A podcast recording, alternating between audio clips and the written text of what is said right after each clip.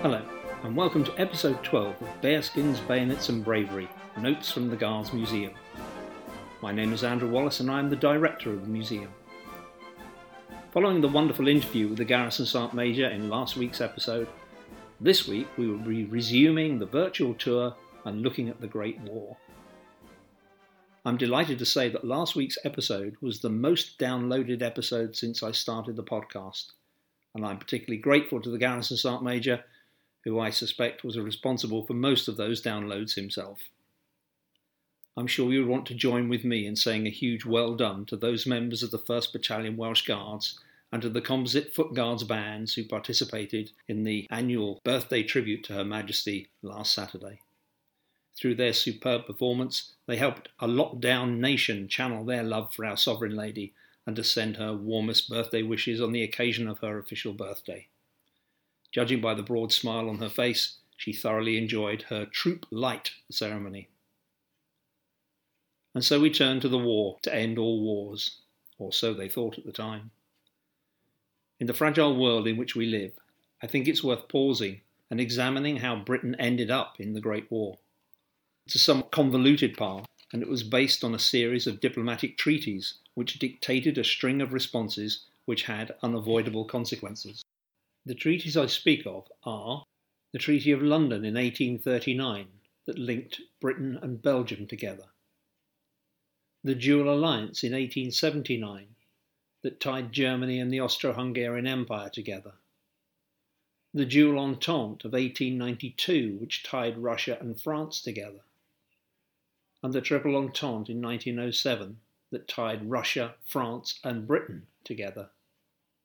So you had, in effect, Russia, France, and Britain versus Germany and the Austro Hungarian Empire. And remember, any declaration of war on Britain was automatically binding on the entire British Empire. The sequence of events that led up to the Great War starting were as follows on the 28th of June 1914, a lone wolf Serbian extremist shot Archduke Ferdinand and his wife in Sarajevo.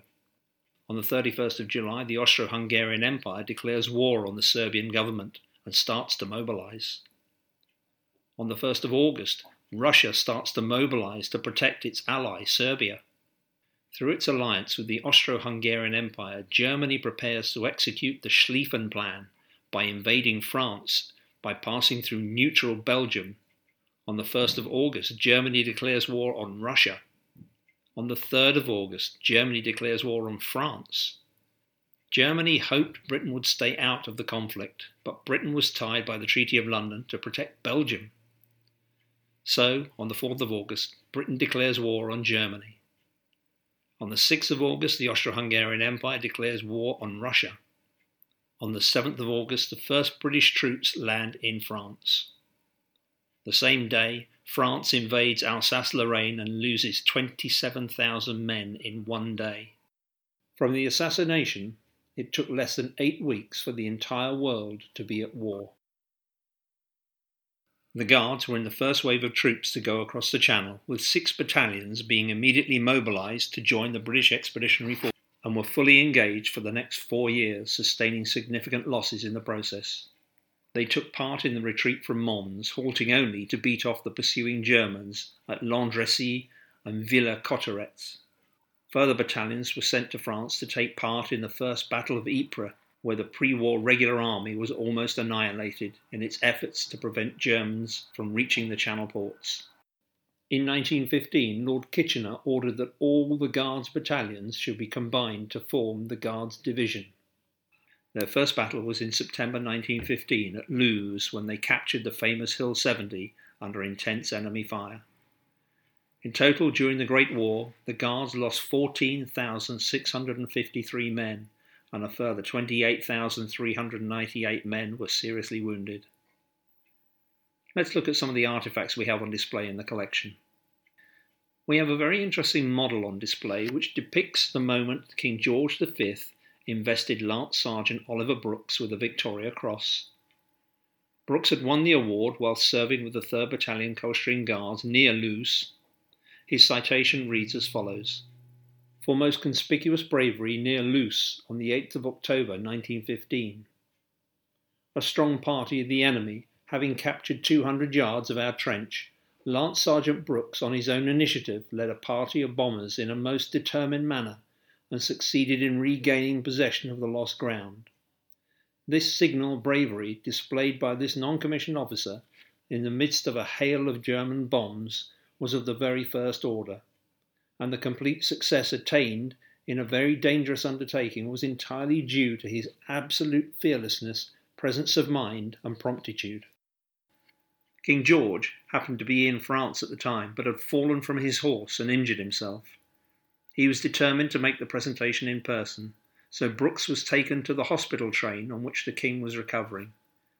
The train was in a siding at Airy in France, so on the 1st of November 1915, Brooks was asked to kneel at the king's bedside so the king could pin the Victoria Cross on him. After the war, Brooks became a doorman at the Dorchester Hotel on Park Lane and then later at the White Hart Hotel in Windsor. Brooks died in 1987 at his home in Windsor at the grand old age of 98. The model on display shows the railway carriage with a cutaway revealing the inside of the carriage, with Brooks kneeling by the king. The model even shows the sentry outside the carriage protecting the sovereign. Next to the train carriage, we have a wonderful brass lantern measuring about 8 inches by 8 inches by about 4 inches deep. It's actually a German lantern that was liberated by the Scots Guards, who had a glass plate made in the divisional blue red blue format, and then the lettering showing battalion headquarters with the Scots Guards badge in the centre and with the Roman numerals for the number 2 depicting the 2nd Battalion. The lantern had a candle inside which illuminated the glass plate, and it was hung in the trenches to show the location of the battalion headquarters. Beautifully crafted, but with a very practical use too. On the back wall of this gallery, we have a small photograph in an oval silver frame. The photo is of Captain Geoffrey Gunnis, Grenadier Guards. Captain Gunnis won the Military Cross. Educated at Eton between 1909 and 1913, and then at Eton Officer Training Corps at Sandhurst, Geoffrey Gunnis was a contemporary of Harold Macmillan. On completion of his training, he joined the Grenadier Guards as a lieutenant, a regiment in which family members had previously served. Being a serving soldier, his regiment was deployed to the Western Front, somewhat surprisingly late in the war, on the 26th of July 1915. He joined the army at the age of 18.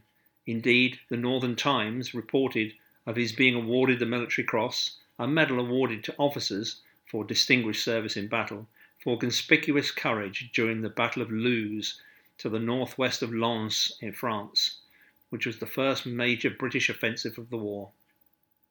His battalion had been charged with taking the enemy Big Willie trench when, on the 8th of October, he was ordered to block a communication trench with his platoon and to seize the opportunity of making a bombing counter-attack. When bombs came up, he led his men with great courage and attacked the enemy in flank and in rear, driving them out into open ground and recaptured the remainder of the lost trench, inflicting severe casualties on the enemy. Only 2,885 military crosses were awarded during the Great War. Gunnis was promoted to temporary captain on the 13th of November, becoming second in command of a subunit of up to 120 soldiers. Having continued to see action in the intervening period to September 1916, the 3rd Battalion Grenadier Guards, with many others, underwent training at Morlancourt in preparation for an attack on enemy lines near Ginchy at the Somme on the 15th of that month. Zero hour for the attack was 6:20 a.m. The men had taken position at 3 a.m. and, according to the battalion war diary, the men slept therefore from 3 till 5:45 a.m. They were given sandwiches and an issue of rum. A creeping barrage signified the start of the action, and the Germans countered with their own artillery. The British troops advanced and were immediately cut down by enemy machine guns. Many officers and men fell as they left their positions. Tanks were supposed to be in support, but they failed to materialize. Their left flank was in the air, and their right flank was completely exposed. At the end of the day, after suffering great casualties, the battalion held a small frontage on the right of its first objective. The enemy persisted in counter-attacking during the night, but these were all repulsed. It is not stated when, but sometime during the day's action, Captain Gunnis received a bullet in his chest, which penetrated his lungs. He was withdrawn from the battlefield. He was evacuated, eventually to the hospital at Rouen, where he died of his wounds on the 13th of October. He was just 19 years of age. We have on display a German helmet, two bayonets, and a sandbag taken as souvenir by a grenadier officer. I find it strange that in war some things are deemed to be acceptable as weapons and some are not. One of the German bayonets had a toothed saw back to it, which allowed the owner to cut wood. However, it was considered to be barbaric in its anti personnel role and was subsequently banned by the Geneva Convention. At the outbreak of the war, a German man called Karl Hans Lody was working in London. He happened to be a senior lieutenant in the Imperial German Navy, so Lody decided to stay in London to spy on British naval movements. He assumed the name Charles Inglis and moved freely around Britain until he was captured. His intelligence passed back to the German High Command resulted in the sinking of HMS Pathfinder. He was sentenced to death by firing squad and taken to the Tower of London. The regiment stationed in the tower was the Grenadier Guards, and it was they who had to find the firing party. We have in the collection a letter from Lody to the commanding officer of the Grenadiers, and it reads Sir, I feel it is my duty as a German officer to express my sincere thanks and appreciation to the guards and sentries who have been my guardians. Although they never neglected their duty, they have always shown the utmost courtesy and consideration towards me. If it is within the frame of regulation, I wish this may be made known to them. I am, sir, with profound respect, Karl Hans Lody, Senior Lieutenant, Imperial German Naval Reserve. On the way to the miniature firing range inside the Tower of London for the execution, the procession was led by the Padre, who was greatly affected by having to read the burial service lines to a living man. Inadvertently, the Padre took a wrong turn, and it was Lody who reached forward and gently redirected him. Before securing him to the chair, the Provost Marshal, Colonel the Lord Athlumney, asked Lody if he had any last request. Lody replied, Yes, I do. I don't suppose you would shake hands with a German spy. The colonel replied, No, I would not, but I'm proud to shake the hands of a very brave man. There were eight in the firing detail, and their rifles were all preloaded by the provost marshal. Five rifles had live rounds, and three contained blanks. This was to salve the conscience of those firing that perhaps they had the blank round. The weapons were also unloaded by the provost marshal we have a small white patch which was pinned over Lody's heart as a target, which clearly shows five hits. Each member of the detail was given a shilling by the Provost Marshal in an act that goes back to when kings and statesmen were beheaded. They would tip the executioner to do a good job in one blow. We have on display the two spent rounds and the shilling given to Private Leeson of the Grenadiers. Some of you may recall that Robin Leigh Pemberton was Governor of the Bank of England between 1983 and 1993. He went on to become Baron Kingsdown, Knight of the Garter, and Privy Councillor, while his father was Lieutenant Douglas Leigh Pemberton, a Grenadier officer serving with the Royal Flying Corps. We have a very good print of the aerial action in the Great War in which he shot down two of the five German aircraft pursuing him. He then hit two other German aircraft before crashing behind enemy lines. Both he and his observer escaped. Not bad for a foot soldier. His son, also a grenadier, won the Sword of Honour at Sandhurst and served with the regiment in Palestine before going into banking with NatWest and thence to the Bank of England. One of the most chilling things we have on display is the gas hood. The phenate hexamine British gas hood is indeed a terrifying thing. Made of off white canvas, it had two large glass eye holes and a rubber exhaust valve where the mouth is located. The way it worked was you pulled the hood over your head and tucked the lower part of the hood into the neck of your battle dress jacket, which in truth formed a very poor seal. You then breathed in through the cloth. The canvas was impregnated with chemicals ostensibly to neutralize the chlorine gas. you breathed out through the exhaust valve. It is surprising this hood has survived as the chemicals used on the cloth caused them to rot quite quickly, especially around the metal fixings for the eyeglass.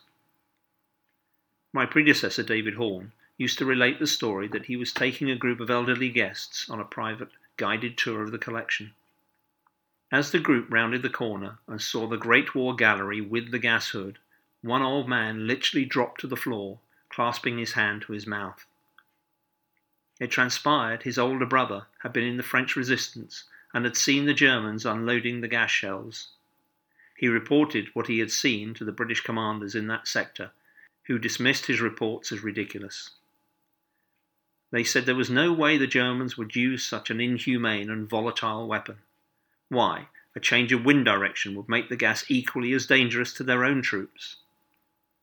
The Germans did use the shells the next day, and his brother died in the first barrage. The gentleman recovered and apologized for the scene.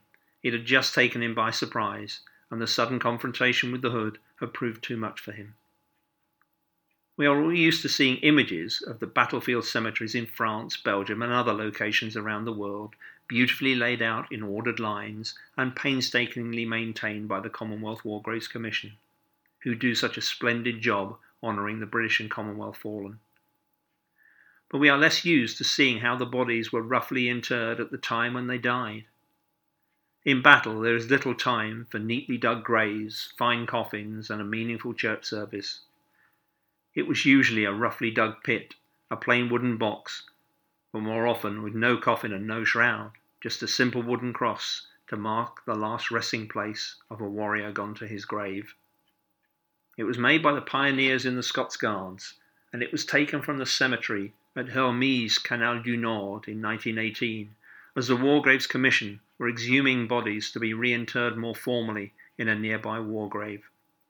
We have another wooden cross on display in the Afghanistan Gallery, which was used to mark the grave of a guardsman until the body could be recovered and repatriated. I find it compelling that with a century in between these two conflicts, it still comes down to a simple wooden cross, roughly nailed together in haste to mark a warrior's long cold home. In the centre of the Great War display, we have a photograph of a very young second lieutenant, His Royal Highness the Prince of Wales, later to become King Edward VIII. It was taken in France and shows him as a subaltern in the Grenadier Guards, with his foot resting on a bench. He looks about 12 years old. He was allowed to go to France, but not allowed to fight in the front line. As heir to the throne, it could not be risked. We also have the short Lee Enfield, which he carried while serving in France, complete with the inscribed brass plate on the butt, which records its provenance. Next to them, we have a report signed by the Prince of Wales when he was the Guard Commander of the Buckingham Palace detachment of the King's Guard.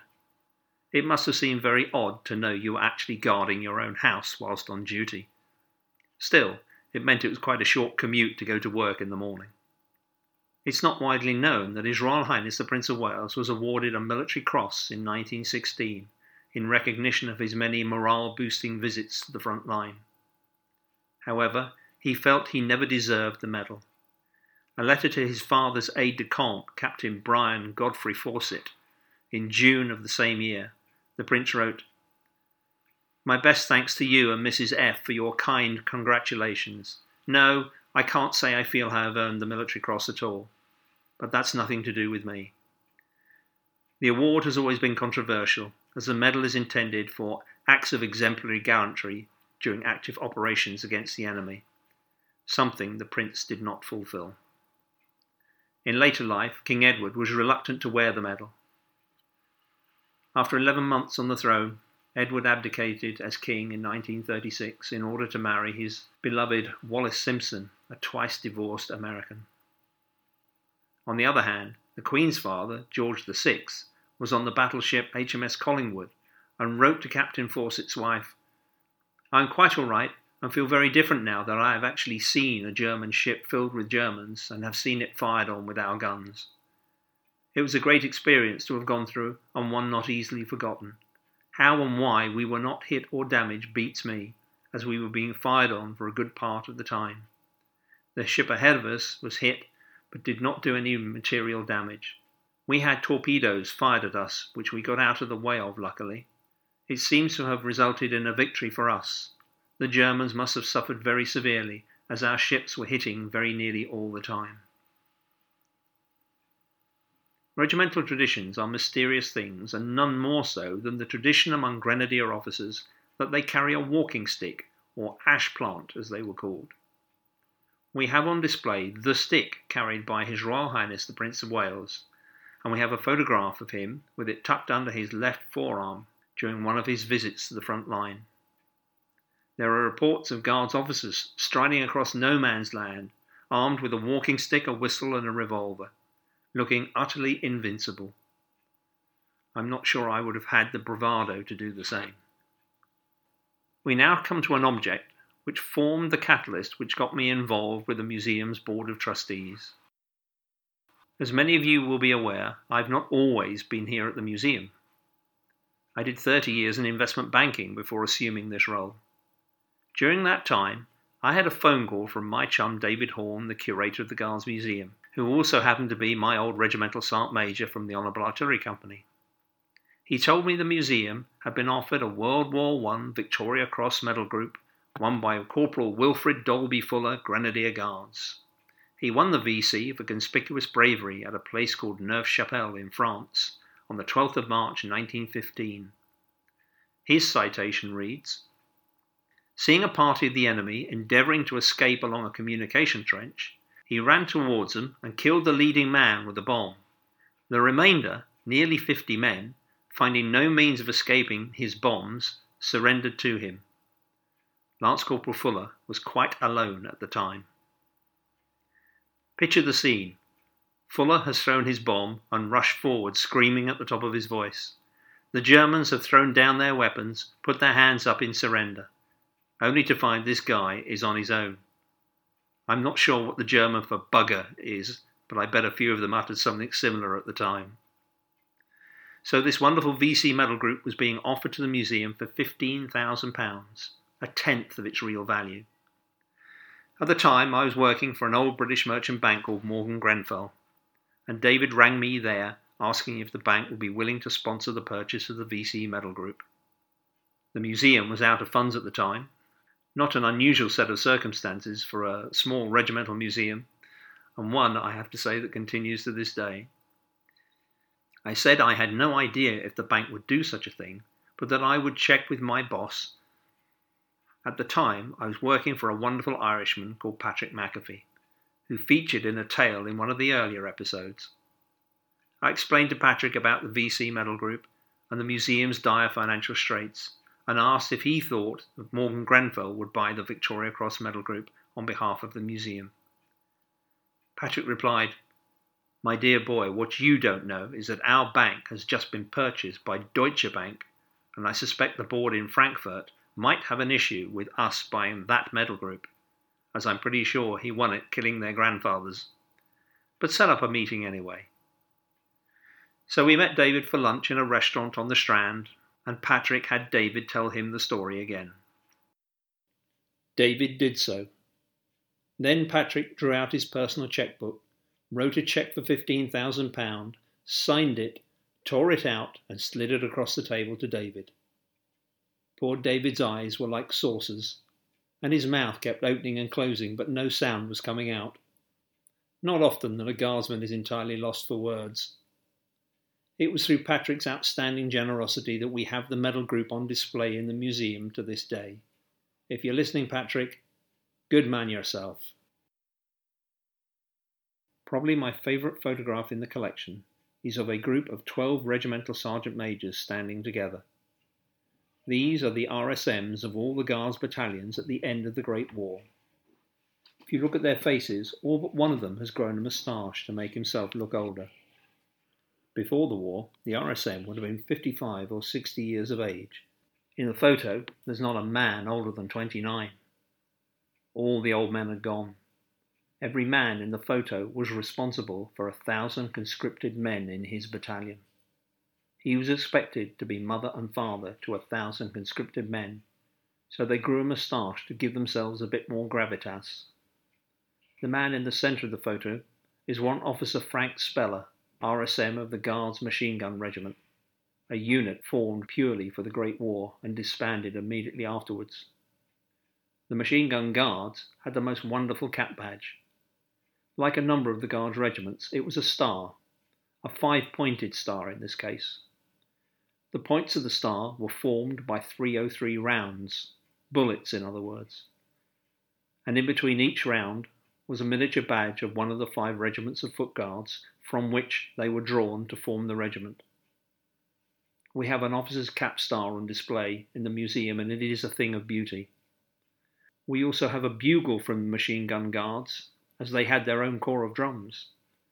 They were also authorized to form their own regimental band, but that never happened, as they were disbanded before it could be arranged. We have a patch of French tricolour ribbon on display, on the 15th of August 1914, the 2nd Battalion Grenadier Guards arrived in France at Arras.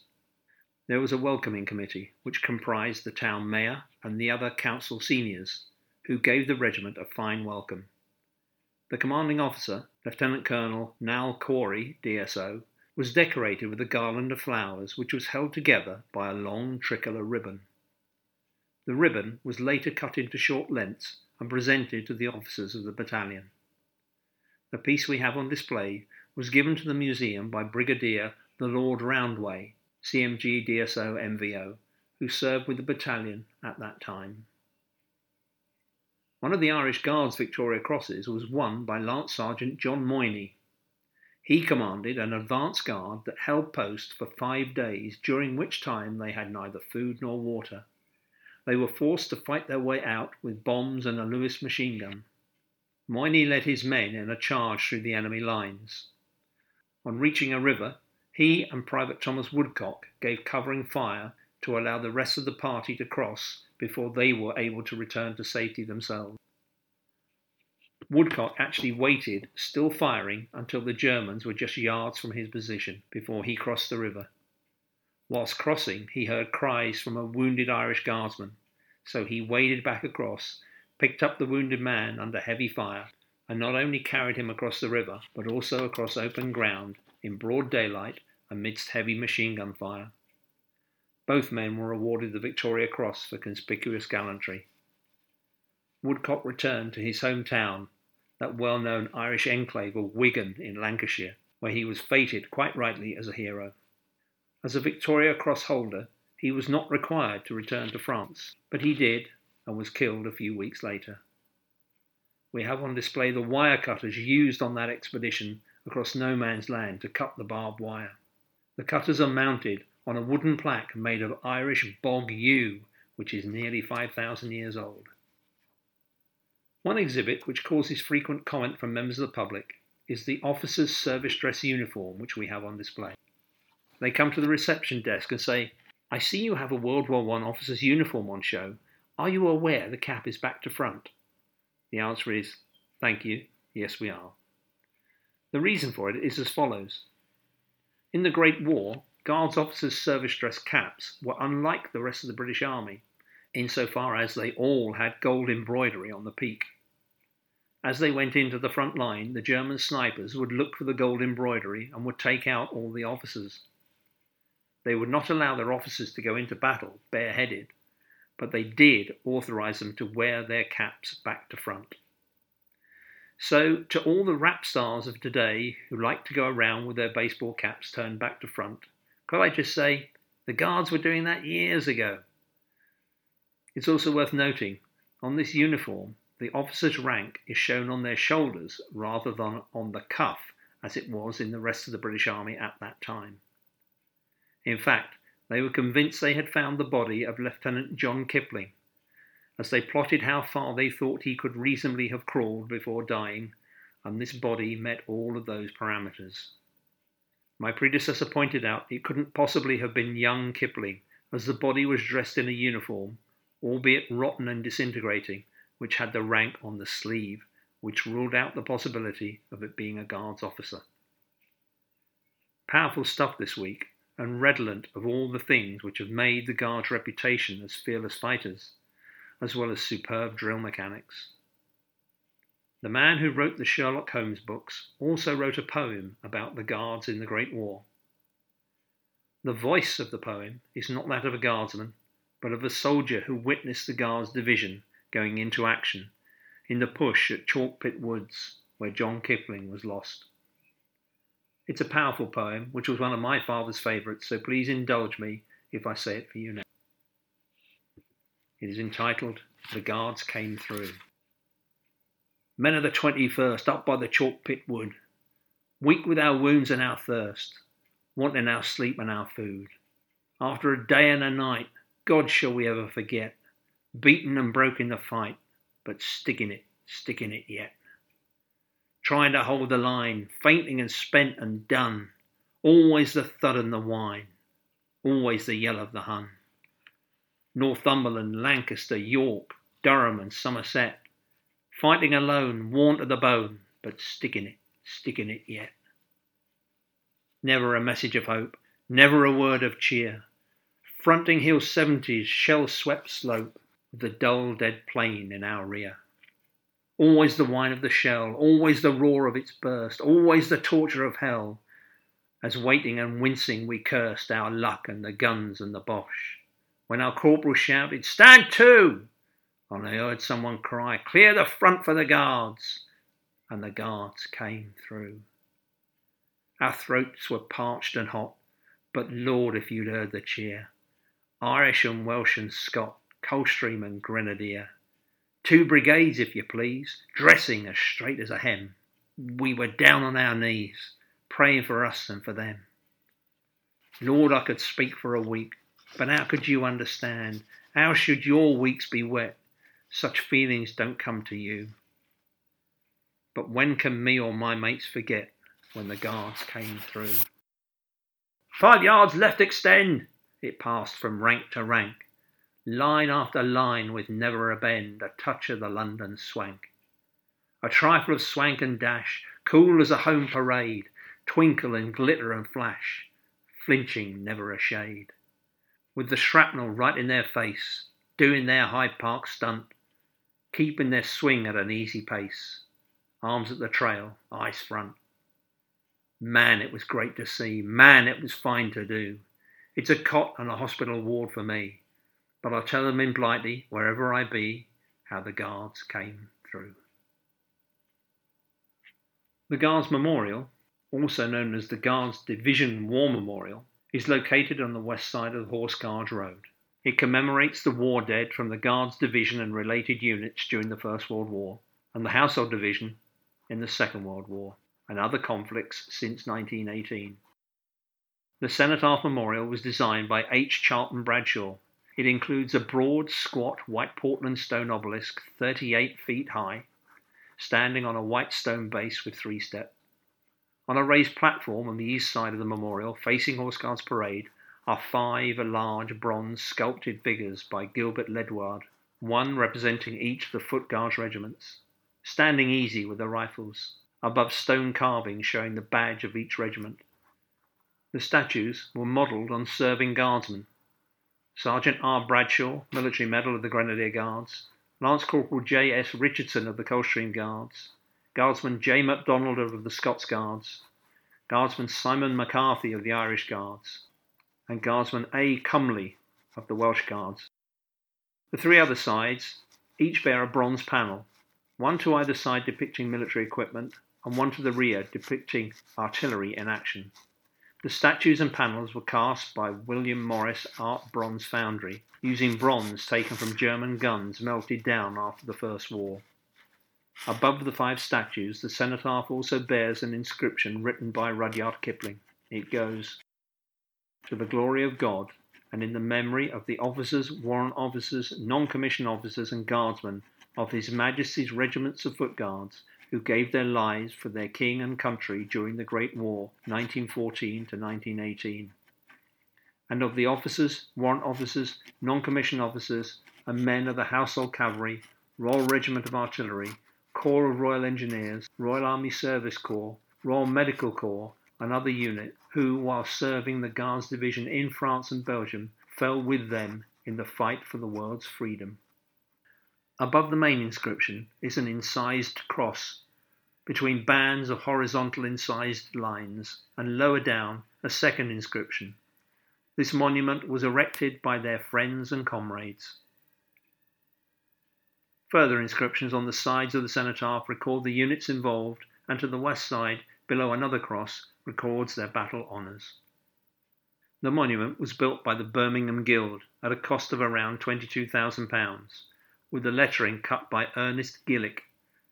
It was unveiled by Field Marshal Prince Arthur, Duke of Connaught and Strathearn, at a ceremony on the 16th of October 1926, accompanied by the 100 year old veteran of the Crimean War, General Sir George Higginson, that we heard about in previous episodes, with a dedication by Reverend H. J. Fleming, who became Senior Chaplain of the Guards Division when it was formed in 1915 and a benediction by the Chaplain General to the Forces, the Reverend Alfred Jarvis.